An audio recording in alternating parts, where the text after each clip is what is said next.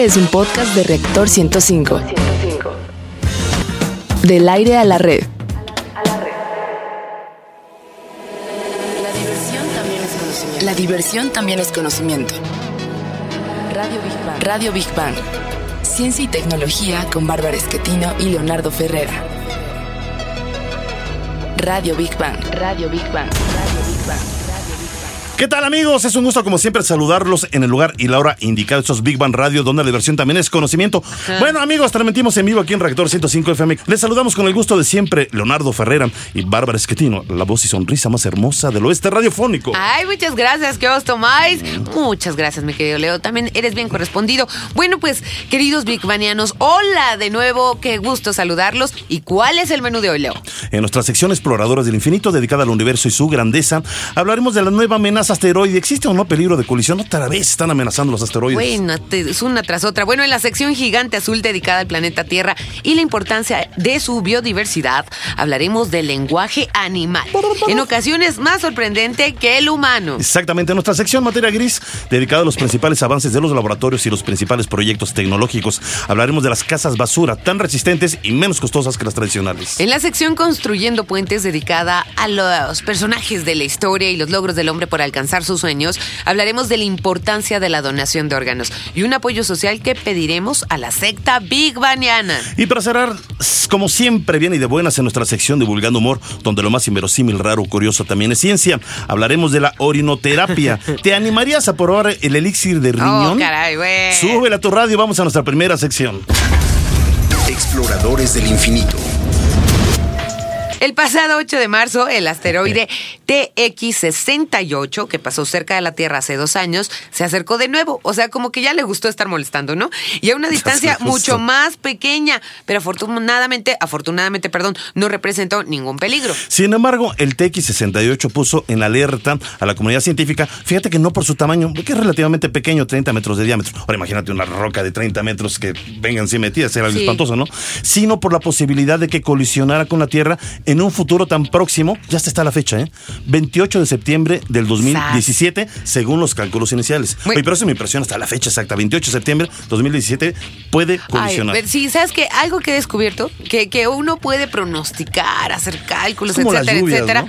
Pero, pero, de verdad que no sabes por qué. Es como lo de que te burlabas de mí, de que yo decía, ahí viene, ahí viene. Oye, y no, la mayor tormenta de la historia. y se disipó. Se disipó. ¿Se, se acuerdan de ese huracán que, el- que iba a venir, que el Era un peor en la historia? no. Estábamos comiendo, Bárbara y yo, de repente dice, ahí viene, ahí viene, señalando al cielo, ¿no? Yo, yo ¿sabes? Digo, ¿qui- qui- ¿quién viene? Ahí viene. Digo, ¿quién viene, Bárbara? Ahí viene el huracán. ¿Y cómo sabes? No sé, pero ahí viene. Se ve el cielo negro. Y dije, ya va a llegar, Pero caramba. hiciste una cara como ya en el apocalipsis, ya, ya, ya. Ya vienen los demonios por, por nosotros, no sé. Ay, bueno, lo que quiero decir es que estaba equivocada. Y la NASA también, aunque tuviéramos las fotos, todo puede Bueno, cambiar en un segundo. bien. Bueno, pues el TX68 puede acercarse tanto como 20 mil kilómetros eh, de la Tierra.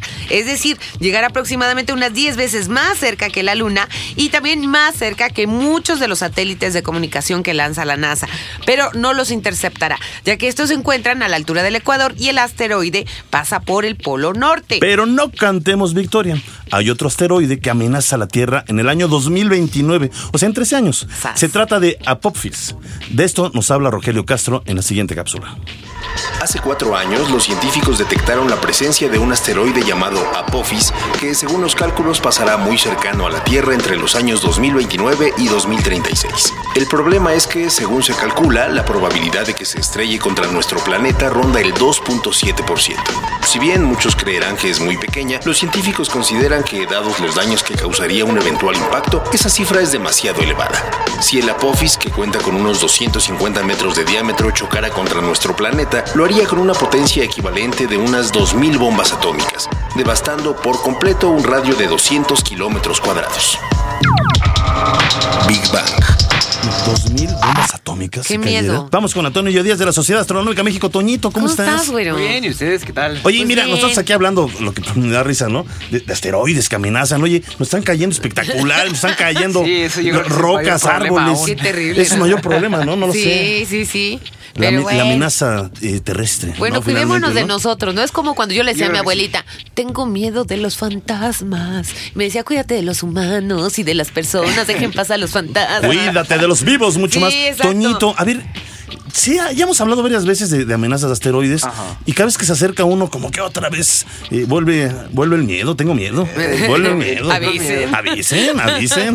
Pues sí, eh, esto siempre va a pasar eventualmente porque son como eh, eventos astronómicos, pero que pueden resultar con un cierto peligro, tal Ajá. vez para la humanidad. Pero en realidad, digo, casi siempre la. Por ejemplo, eso que estamos escuchando ahorita de Apophis, en realidad es como la versión peor que podría pasar, Sí. ¿no? O sea, es el peor resultado que podría ocurrir. También, por ejemplo, con este TX-68, en realidad, eh, este fue de hecho uno de los asteroides más complicados de poder estudiar para la NASA y cualquier organización espacial. Porque eh, normalmente su periodo de, de rotación también era en las tardes. Entonces muchas Ajá. veces no lo podían detectar justamente en las tardes. Sí. Y muchas veces su órbita no la podían, no la podían estudiar muy bien. Ah. Y por eso es que tienen como cierta incertidumbre de cuál va a de ser que ahora que se le va a este- ocurrir al niño. Yo tengo una pregunta. ¿Por qué los que no llegan a cruzar, digamos, la atmósfera terrestre, eh, vuelven a rondar? O sea, regresan después de una cierta cantidad de tiempo y regresan otra vez a, pues, hacer como La una especie de, amenaza. Pero ¿por qué no son iguales los periodos de tiempo? Vuelven en diferentes periodos.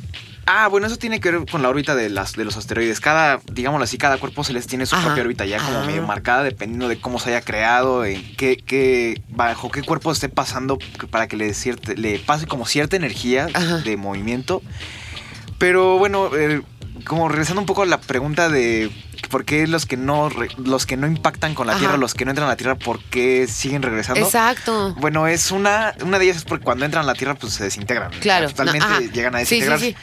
Y la otra también, bueno, es, es como dos casos, porque también lo que puede pasar es de que la asteroide no entra a la Tierra, pero sigue su trayecto, el que trae, Ajá. y podría pasar cerca del Sol, como tipo un cometa, Ajá. no es, no es, es parecido más o menos, Ajá. podría pasar cerca del Sol y podría incluso desintegrarse. Ajá. También. Y pero, Pero y- vuelven, algunos sí eh, vuelven. ah, Por ejemplo, Ajá. estaban diciendo del anterior, este, eh, eh, el primero del que hablamos, ya se fue su nombre. TX68. Exactamente, 68. Ajá. TX68, que va a regresar y está la fecha 28 de septiembre de 2000. ¿Sabes qué? Parece como el amor, mi Toñito. Sí. Ya no te quiero volver a ver. Y tómela, al rato ahí está otra vez. Otro año después. Es que se Te sienten. odio, y al rato Exact- estamos otra vez, ¿no? Exactamente lo mismo. Se sienten atraídos, ¿verdad? Ajá. No tiene por qué suceder nada, nada malo, no, finalmente, ¿no? Finalmente no, en realidad. Es que ya estamos muy espantados. Es que también yo creo que el cine nos ayuda que la mucho fuerza a eso. 5, que el espectacular. No, pero que si están aire, creando que- armas para destruir, Ah, sí, sí eh, hay la posibilidad. Exactamente, si por alguna razón llegara a haber una especie de una problemática al momento de un asteroide, sí, ya hay un, ya hay un plan de, Sí. de respaldo Bueno, por pues muchas. Ahorita muchos respiramos al menos por el momento. O sea- Toñito, ¿dónde te encuentran? Me pueden encontrar, bueno, nos pueden encontrar más bien en Facebook como Sociedad Astronómica de México o en Twitter como arroba Sama Astronomía y a mí me pueden encontrar como Antonio y Díaz en Facebook. Ay, qué bueno, Pues porque tu mamá bien. está muy preocupada desde hace cinco días que no te apareces por la casa. Entonces, ¿de Borracho, ¿dónde ¿dónde lo andan a encuentras? hacerte? Borrachote, ¿dónde andas? No, no, no es cierto. Muchas gracias, no, Toñito. no es Oye, cierto, no es cierto, Toñito. De la Sociedad Astronómica de México. Vamos ahora a nuestra siguiente sección. Gigante azul. A ver, Leo, ahí te va otra preguntita.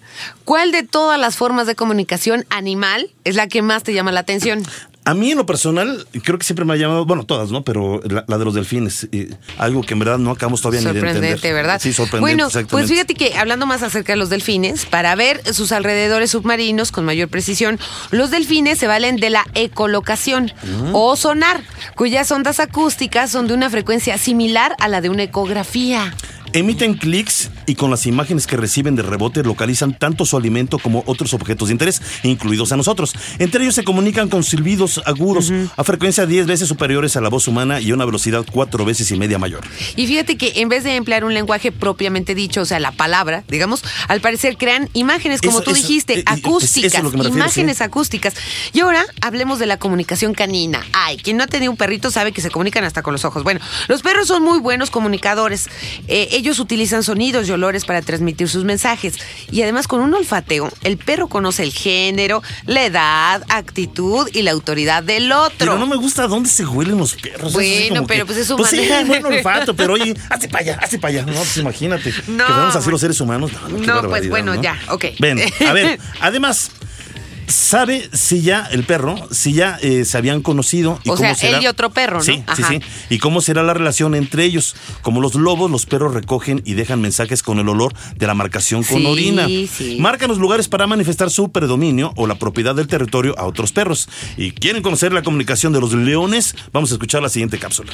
Los leones tienen el rugido más potente de entre los felinos y puede ser escuchado desde una distancia de 8 kilómetros. El poderoso rugido de un macho advierte de su presencia en el territorio y quien penetre en él sabe a lo que se arriesga. No obstante, como es un felino gregario, también ruge para mantenerse en contacto con el resto de la manada. En este caso, el rugido suele ser más suave y menos autoritario. Cierta noche, en un estudio científico realizado en África, se oyó rugir a un león cada 15 minutos hasta que otro de su familia le respondió a lo lejos. Siguieron rugiendo durante 15 minutos más hasta que finalmente se encontraron y entonces cesaron los rugidos. Big Bang.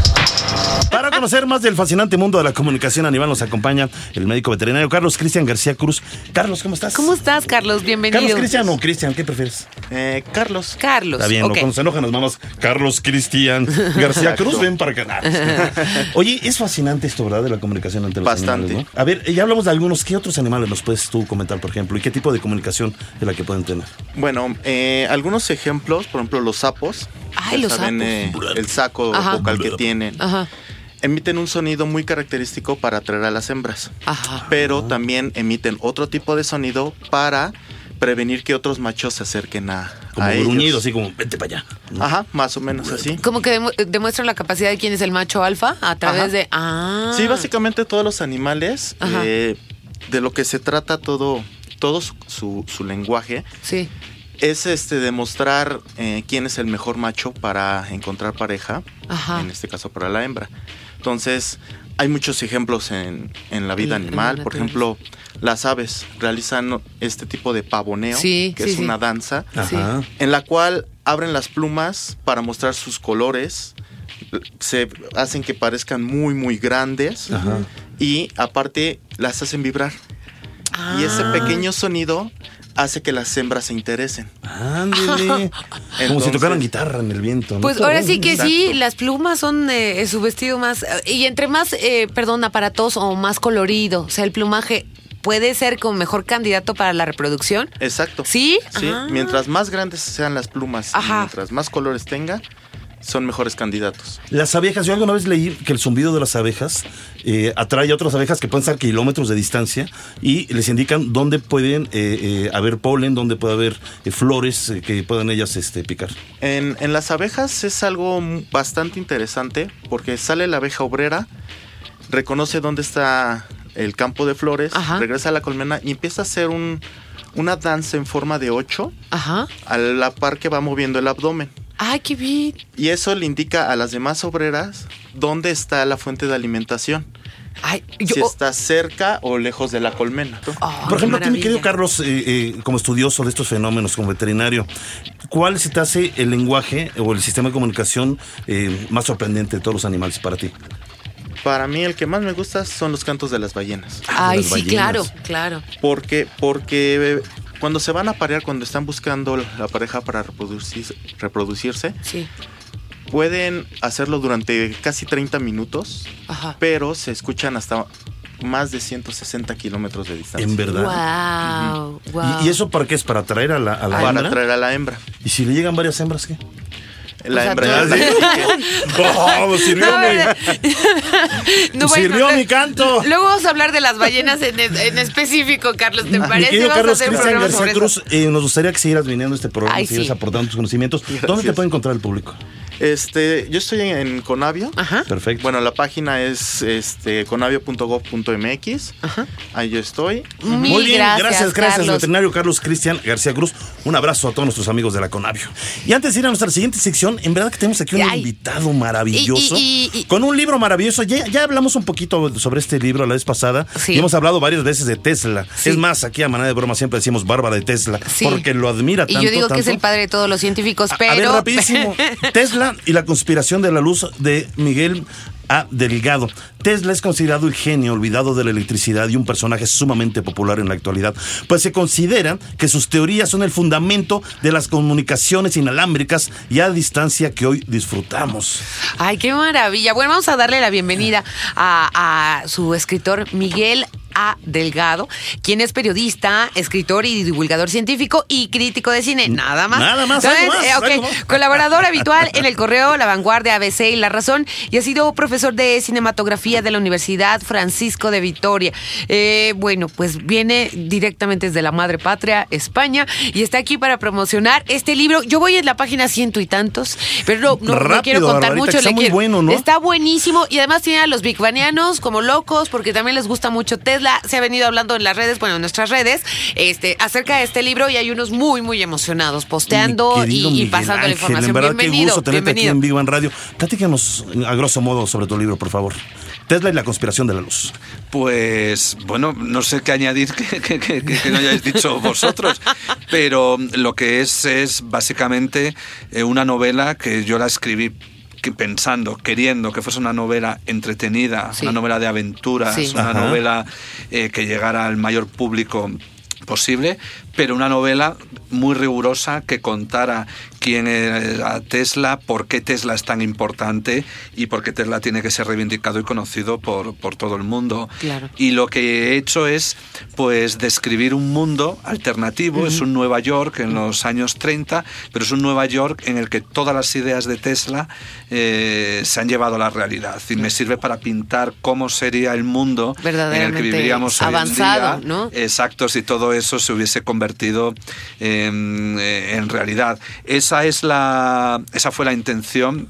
Es un libro en el que, en el que he volcado pues eh, todo lo que he investigado todos estos años de Tesla, pero tengo que decir que es un libro que me divirtió mucho Sí. escribir y que espero que, que- que, aunque sea lo que siempre se dice, que los lectores lo, disfruten, igualmente. Yo, yo eh, lo que he leído, no nada más, eh, digo, voy como me falta todavía del libro. Bueno, Carlitos y yo ya vamos ahí adelante, nuestro productor. Pero bueno, también se me hace importante que se está retratando la personalidad de Tesla, como era eh, también físicamente, ¿no? Eh, y que era tan peculiar. eh, eh, Tesla era excéntrico, digamos, pero no en el mal sentido de la palabra, sino un hombre que vivía encerrado en su mundo, en sus ideas innovadoras, etcétera, etcétera. Y además que nos presentan un Tesla ya de edad avanzada. Sí, porque normalmente se suele reflejar a Tesla en su momento de Exacto. gloria, en la última década de, mil, de 1890, Sí. eh, cuando era una estrella como, Sí. como Edison. Era, Sí, sí, sí, era sí. una estrella del rock que Sí. todo el mundo quería tener en sus fiestas, en Sí. sus eh, cenas, en, en- en todos, en todos los sitios. Pero yo me interesaba más el Tesla en declive, Exacto, el. Tesla, Ah. el Tesla olvidado. eh, y por eso eh, el- la novela lo que hace es llevarlo al extremo ese, ese olvido. Es decir, aquí se plantea que incluso tiene que vivir escondido porque Sí. todo el mundo piensa eh, que es el gran Edison, el que, ha, el que ha traído todos los inventos y un poco en menor medida eh, Marconi, eh, que en realidad es una exageración de lo Sí. que pasó Sí, sí. en la, en la realidad. Y tengo que decir que yo hay un momento en la novela que es cuando aparece Tesla que a mí me, me impresionó mucho escribir, porque yo había escrito ya dos libros sobre, sobre él, Ajá. había dado mu- muchísimas conferencias, está la exposición que se puede ver ahora mismo en el CENAR, de Sí. la que soy curador, Sí, es decir, sí. había escrito muchísimo sobre Tesla, pero nunca le había dado vida, de Sí. cómo se hace desde Como la ficción. A mi querido Claro. Miguel Ángel, por ejemplo, en eso, eh, eh, no sé en España, yo hablo obviamente en, en México. No se hablaba realmente de Tesla hace varios años. Obviamente, eh, quien, quien eh, le gusta, obviamente, su vida, quien le fascina, bueno, pero obviamente lo, lo conocía, pero popularmente no se hablaba, o se hablaba muy poco sobre Tesla. Y creo que de unos pocos años para Sí. acá, me atrevería a decir unos tres, cuatro años tal vez, empezó a hablar y cada vez se habla más de, de- de Tesla. ¿A qué se deberá? ¿Le estará haciendo justicia divina el tiempo? Sí, yo creo que sí, pero yo, eh, yo hay una cosa que me he fijado, las reivindicaciones de Tesla siempre vienen en momentos de crisis, de crisis de confianza en las instituciones y en la historia oficial.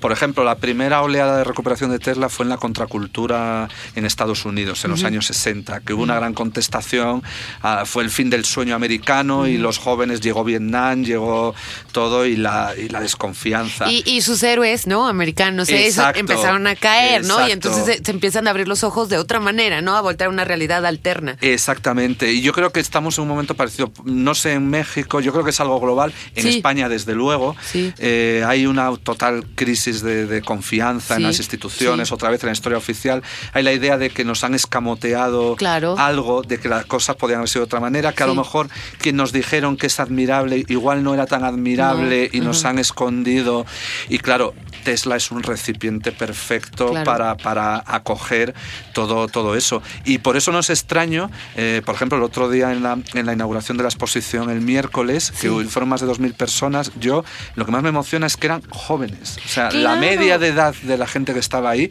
mm, es veinteañera.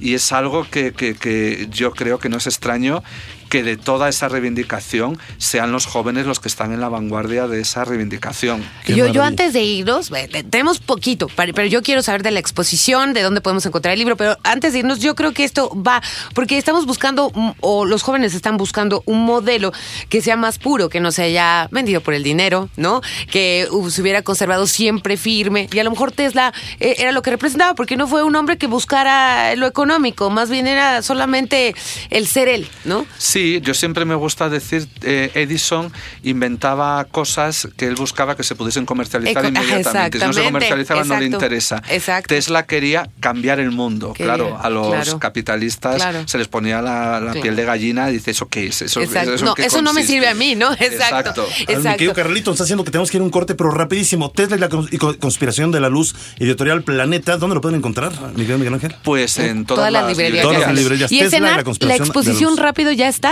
Ya está abierta hasta el 12 de junio. Muy bien, pues Perfecto. muchísimas Pues gracias muchas, muchas a Miguel gracias. Ángel. Gran libro, este, Delgado. yo lo, lo, lo- bueno, yo leí la contraportada.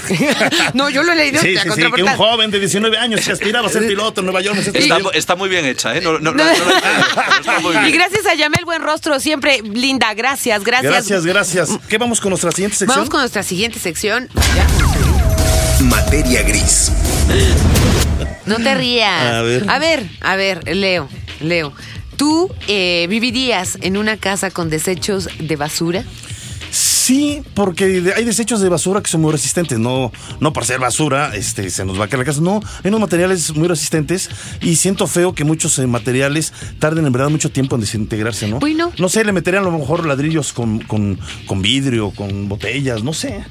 Porque, Bueno, mira. porque el vidrio tarda, el vidrio, fíjate, el vidrio te tarda hasta dos mil años en verdad barbaridad, poderse ¿verdad? degradar, Pues es muchísimo tiempo. Oigan, pero, pero fíjense que hago esta pregunta porque no es que seamos cochinos, pero somos muchos, entonces generamos millones de desperdicios todos los días, nada más en la Ciudad de México. Ahora imagínense a nivel general, o sea, en nuestro país.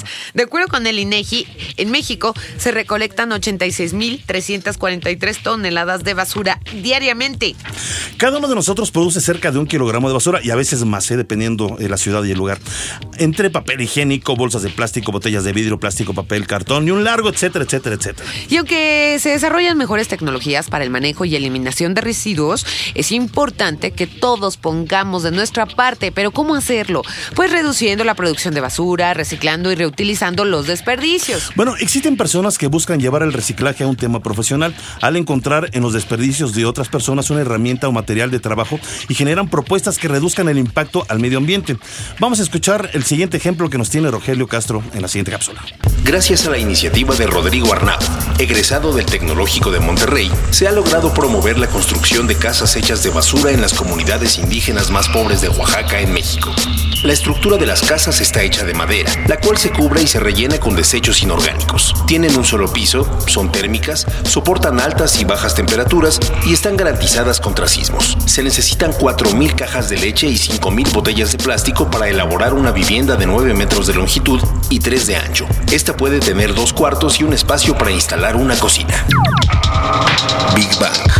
Qué buen dato nos dio Rogelio. Que conseguir 4.000 cajas de leche, 5.000 botellas de plástico para elaborar una vivienda de 9 metros de longitud y 3 de ancho está bastante bien, ¿eh? Y, ese material se puede encontrar fácilmente, digo, en cualquier este, tiradero, ¿no? Y hablando de PET, tenemos vía telefónica a la estudiante de la Escuela Superior de Ingeniería Mecánica y Eléctrica del Instituto Politécnico Nacional, Claudia García, quien diseñó un prototipo de tabiques económicos y fáciles de instalar para construcciones habitacionales, lo que permitirá la contaminación por desechos de botellas plásticas. Así que la saludamos vía telefónica. Bienvenida, platícanos de este proyecto de tabiques. Buenos días, eh, de PET, perdón, buenos días, Claudia. ¿Cómo estás? Hola, buenos días. Hola, Clau. Oye, está bueno esto. A ver, son resistentes, me imagino, y además muy durables. ¿Cómo, cómo se fabrica un, un tabique de PET? A ver, platícanos. Sí, claro que sí. Mira, bueno, primero eh, tenemos las botellas de refresco. Eh, bueno, aproximadamente son 15 botellas de refresco de 600 mililitros. Ajá. Para eh, el prototipo que hicimos, que es de 4 por 2 por 2 pulgadas. Este tabique es ensamblable, tipo Lego. Y bueno, eh, se hace eh, triturando, lavando y deshidratando las hojuelas de PET. Qué maravilla, en verdad.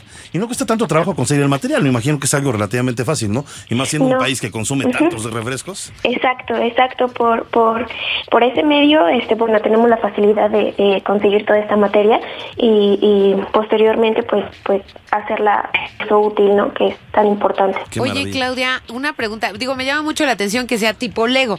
O sea, que ustedes ya tienen, eh, digamos, que los bloques armados y los, lo, lo comienzan a construir, digamos, para que tengamos una idea, eh, las personas que te estamos escuchando, Claro sí. como si fuera una casita de Playmobil y tiene la suficiente, eh, Teresa, no se cae, no Y se te va el muro. Barbarita poniendo los- ¿O cómo es esto? Sí, así es. Este tiene eh, unas cejas eh, a los lados eh, y, y se va armando poco a poco. Y este, bueno, esto en prototipo ahorita lo tenemos. Estamos haciendo más investigaciones para que eh, en un futuro se pueda hacer real. Ay, qué ¿Ya han hecho un prototipo? ¿Ya tienen? ¿De alguna Sí. casita? Sí. Sí, sí, sí, ya tenemos. Y además yo me imagino que son térmicas, ¿no? Finalmente, pues también el plástico genera Sí. calor, ¿no? Claro que sí. Sí, y ad- además de que eh, el sonido lo aíslan. Ah, qué maravilla. Oye, Clau, ¿tú crees que esta es la tendencia? Es decir, que en un futuro, y no creo que lejano, yo creo que lo veo más como cercano, eh, eh, ya este tipo de casas empiezan a ser una realidad, que tal vez las constructoras ya apuesten más por este tipo de materiales y que ya nuestra casa pudiera ser así. Sí, yo creo que sí, sobre todo por este tipo de, eh, por la ecología más que nada, porque eh, se, está contaminando demasiado y yo creo que es una muy buena propuesta para que dentro de un, un futuro nosotros también estemos conscientes de eso. Oye, Claudia, si nuestros amigos radioescuchas quieren conocer el prototipo para ver cómo es esta casa, eh, ¿dónde lo pueden hacer? Eh, ¿Solamente es a través de internet o tienen ustedes algún espacio donde ya hayan construido? No, eh, como digo, estamos en investigaciones y, y apenas estamos eh, dando eh, a conocer esto a, a los medios de comunicación. Ajá. Eh, esto se vino a partir de pues nuestra escuela, Ajá. fue nuestro proyecto de titulación, entonces, este, pues ahí en la escuela es donde estamos ahorita, este, ajá, yendo y, y difundiendo todo esto. Yo me imagino, Clau, que tal vez esto puede ser una buena opción, sobre todo en lugares donde hay fenómenos meteorológicos fuertes, no sé, imagino hay un huracán que de repente puede destruir al momento, en pocos segundos, en muchas casas. En Cuba creo que lo y, están y tal vez, bueno, pues es- Sí. puede ser una, una alternativa que puedan ser construcciones rápidas y que, bueno, pues finalmente eh, protejan, digamos, a la, a, la, a la población de las lluvias o del viento, ¿no? Sí, claro que sí, sobre todo porque, bueno, pues es, eh, nuestro prototipo ahorita que tenemos, por ejemplo, nuestro tabique pesa 280 gramos y eso en comparación con un tabique normal, bueno, pues digo, a lo mejor te lesiona, pero no te mata tan tan como, como un tabique normal, ¿no? Entonces también es por seguridad. Ah, qué Qué maravilla. Mira, yo en verdad estoy muy contento, en verdad, eh, de que platiques con nosotros. Y también, pues, es una manera de ir dando la bienvenida al Instituto Politécnico Nacional que se está sumando a este esfuerzo que estamos haciendo en, en Big Bang Radio. Eh, muchas gracias, en verdad, a las autoridades del Instituto Politécnico Nacional que confían en nosotros y que nos van a empezar a mandar, eh, pues, a jóvenes y a proyectos con ideas frescas y ideas muy buenas como la tuya. Mi querida Claudia, te mandamos un abrazo muy, muy grande y un abrazo a todo lo que es la Escuela Superior de Ingeniería. Mecánica y Eléctrica. Sí, rápido. eh, eh, ¿Alguna página de contacto donde pueda meterse la gente a ver tu proyecto? Pues ahorita eh, estamos en la, en la Gaceta del Poli. Ah, ok. Digo, todavía no tenemos todavía bien así como que un forito, pero bueno, ya más adelante yo les paso los datos Sí. y este para que ya esté toda la información ahí. Pues mil gracias. bueno, pues muchas Claudia. gracias, Mucha gracias, suerte. gracias. Te mandamos un abrazo muy, muy grande. Muchísimas gracias a ustedes. Gracias, bye. Está bueno Bye. esto, ¿eh? De, de las botellas de PET. Sí, sí, sí, sí, sí. Bueno, pues vamos rapidísimo a nuestra siguiente sección. Construyendo puentes. A ver, Bárbara, ¿qué opinas del tema de la donación de órganos?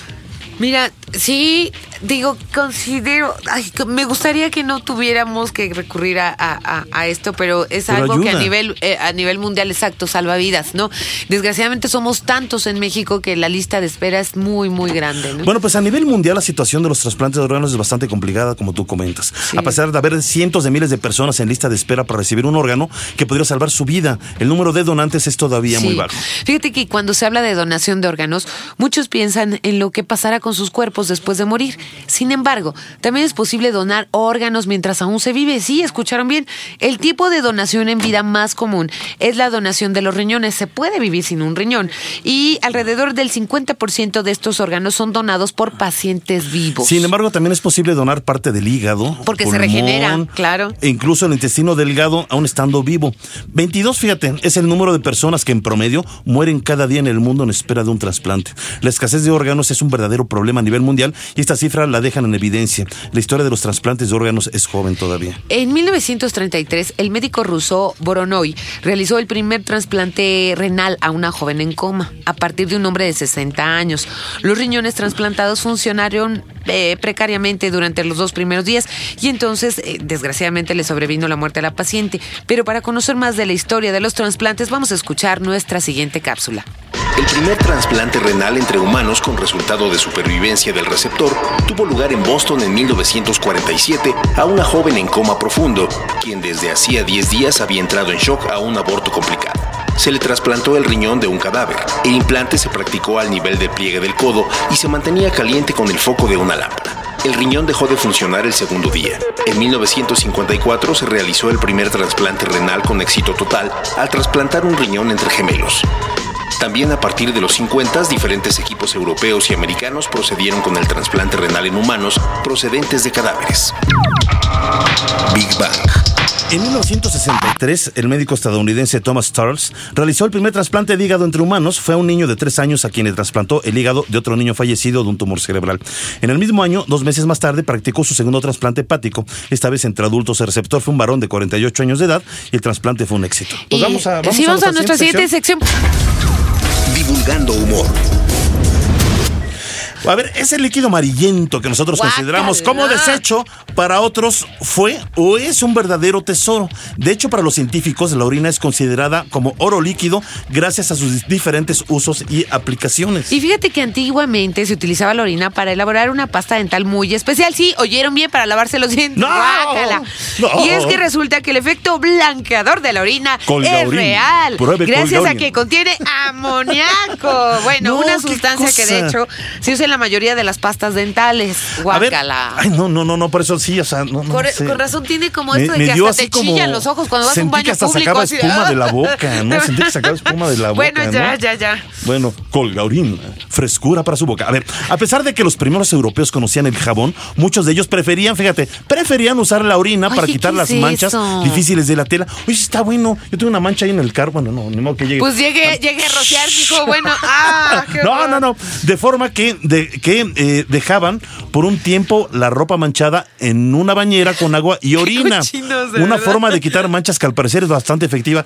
No sé, oye. Bueno, esto yo que te voy a decir, no está en la información del programa, pero yo lo vi en un documental con Ay, mis sí. propios ojazos pispiretos. La prima de Ahí una les va. amiga No, lo vi en un documental en A China, ver, en ver, China. ¿qué? ¿Qué? En Ponen ah, huevos, huevos este dentro de una tinaja con mucha orina. Mucha orina, principalmente de niño, y así se van cociendo. Los dejan como macerar, ¿no? En la orina. Y después los dan para comer a la gente porque dicen que están más ricos. ¿Cómo crees, en verdad? asqueroso, pero verdadero. Sí, sí, Oye, sí. es que ¿sabes, ¿sabes dónde podría ser un buen lugar como para recopilar todo eso? No sé, un estadio de fútbol de repente. que- Sí. Imagínate. Pero no decían que tenía que ser orin de niño, entonces to- todas las mañanas le decían a los niños que fueran a orinar a la tina, esta enorme, para que la llenaran y pusieran ahí el- a los huevos. Qué barbaridad, qué sí, cosa, en verdad, ¿no? Sí, sí, y bueno, otro hecho curioso que sucedía en la antigua Roma es que había vasos en la vía pública. Ay, por favor, aquí no se encuentran botellas por todos lados con el líquido. Tú no- bueno, yo las he visto. No, Donde los me ciudadanos. contado, o sea, yo no- N- Bueno, ahí les ponen sus vasitos, acá les ponen botellas, ¿no? Donde podían orinar. Y una vez completados los envases, o sea, los vasos ya que estaban llenos, eran llevados a una lavandería, diluidos con agua y vertidos sobre la ropa sucia. Ah, no, Pero aquí viene lo más fuerte. ¿Cómo tomarse la orina? Vamos a escuchar nuestra siguiente cápsula.